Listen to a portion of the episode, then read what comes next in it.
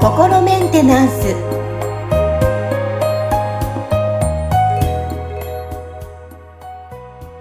はい皆さんこんにちは心メンテナンス本日もアシスタント三上恵と気候ヒーラーの吉村隆二です。はい吉村さん本日もよろしくお願いしますよろしくお願いします。はい。さあ、今日はですね、ちょっとあのー私事なんですけど、ちょうどね、えっと、2日前ぐらいに、あの、全然会ってないお友達のことをパッてちょっと考えて、あ、元気かなーっていうふうに思ってたんですけど、はい。そしたら、その、ちょうどね、最近また連絡が来て、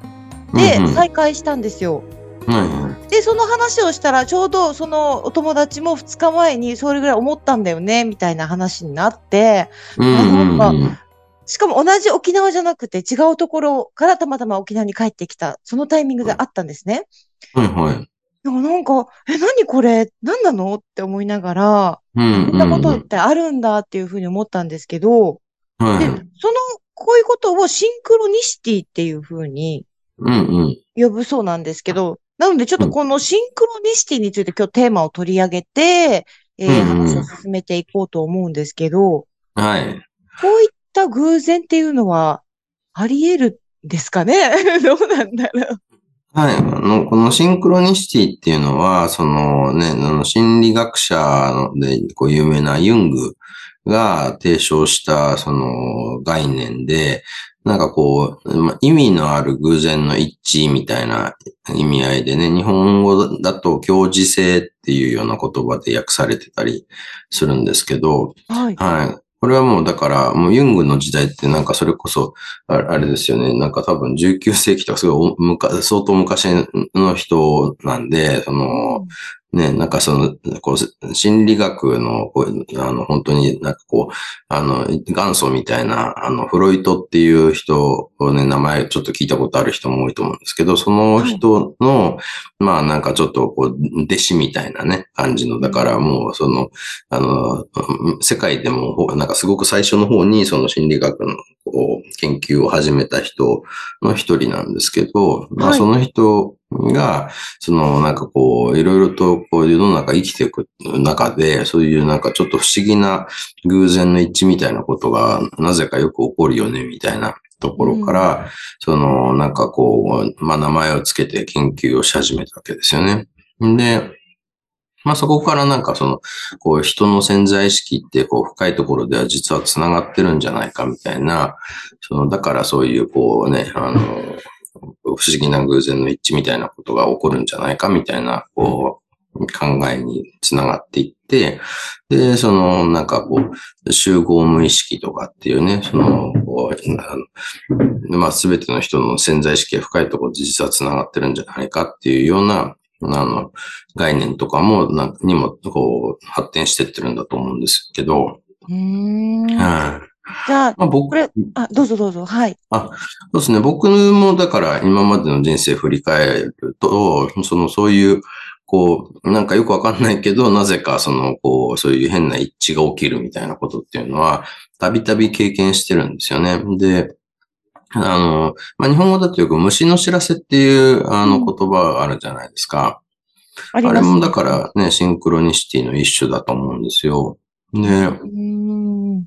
例えば僕の、あの、経験で、なんか今でもすごいはっきり覚えてるのは、あの、アメリカ留学してた頃ね、大学生の頃に、あの、なんかある日、その、なんか子供の頃によく、あの、遊んでもらっていた親戚のお姉さんのことが夢に出てきたんですよ。で、もう本当子供時代の話なんで、結構、その、なんていうのかな、最後にそのお姉さんと会ったのもだいぶ前だったし、うん。な、なんでその、突然、その時期になって、そのお姉さんのことが夢に出てきたのかとか、全然、そのね、なんかよくわかんない状態だったんですよ。で、だけどまあ、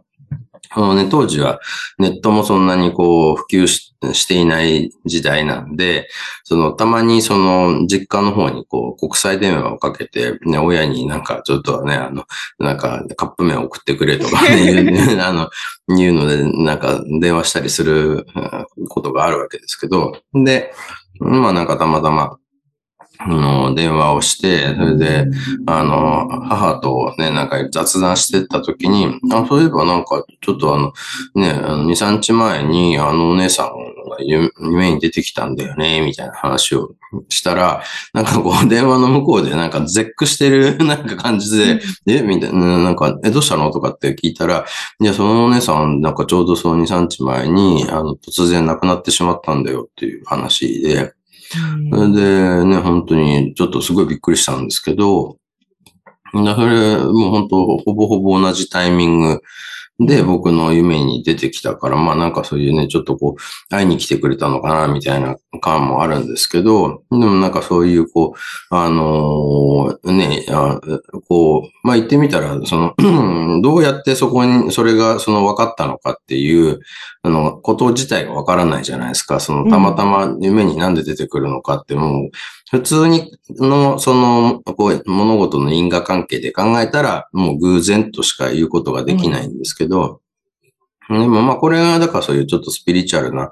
こう世界、見えない、そのエネルギーの世界とかっていうのがあるよねっていう考え方でいけば、もうそのね、なんか、まあ、ユングの言うように、その人の意識ってこうね、深いところで繋がってるっていうことだったら、その説明がつくし、あとはそのね、今風な考えだと、あの、引き寄せの法則っていうお話ありますよね。うんはい、そういうので、その、こう意識が現実をこう作り出しているっていうふうに考えると、その何かそういう引き寄せ、その、こう、ね、無意識のレベルでの、なんかこう情報のやり取りが起きて、それでその、何かね、なんかこう、本当だったら、本来だったらわからないような、もう海を渡って遠くの情報が、の僕のところに届いて、それで何かそれが夢っていう形で現れるみたいなことで分かったっていうことなんじゃないかなっていうふうに思うんですよね。うんでこうなんか人によっては、例えば、あの、私もよくあるのが、例えば、あ、連絡しようって思ったらその人から連絡来るとかっていうの結構あるんですよ。うんうんうんこれ私がなんか、こう考えてるからそう思うのか、その人によってやっぱり差があったりはするんですかね、その。あの、どうなんでしょうね。なんか多分、その、結構、あの、す、なんかこう、ほとんどの方たちの人生の中でそれってよく起きてるんじゃないかなっていうふうに僕は思ってて、ただそれにこう、あの気づく人たちとなんかこう、ファーっと抜けてっちゃうっていうか、あんまりなんか、まあまあいっか、みたいな感じで忘れてっちゃうみたいな人たちの違いがあるんじゃないかなっていうふうに思ってるんですよね。まあもしかしたらその人によってそういう起きにくい人とかも、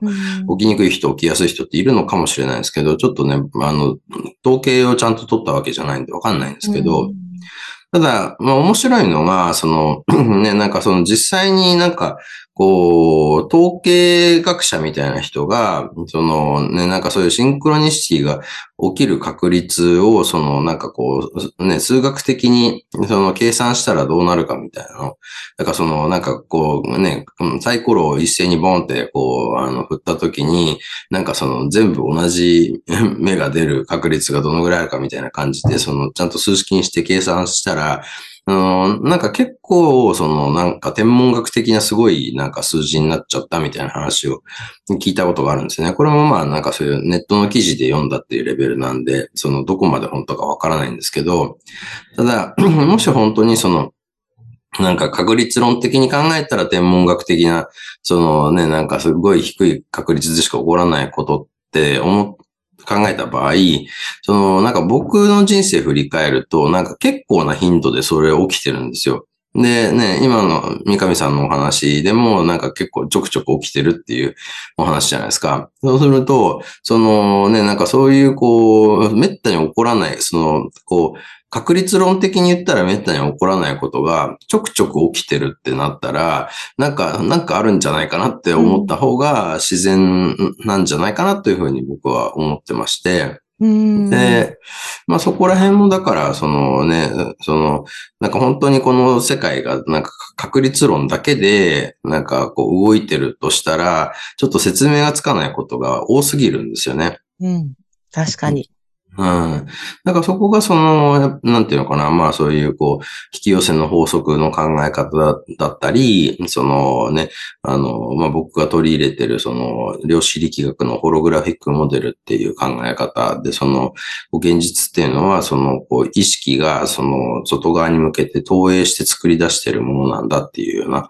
考え方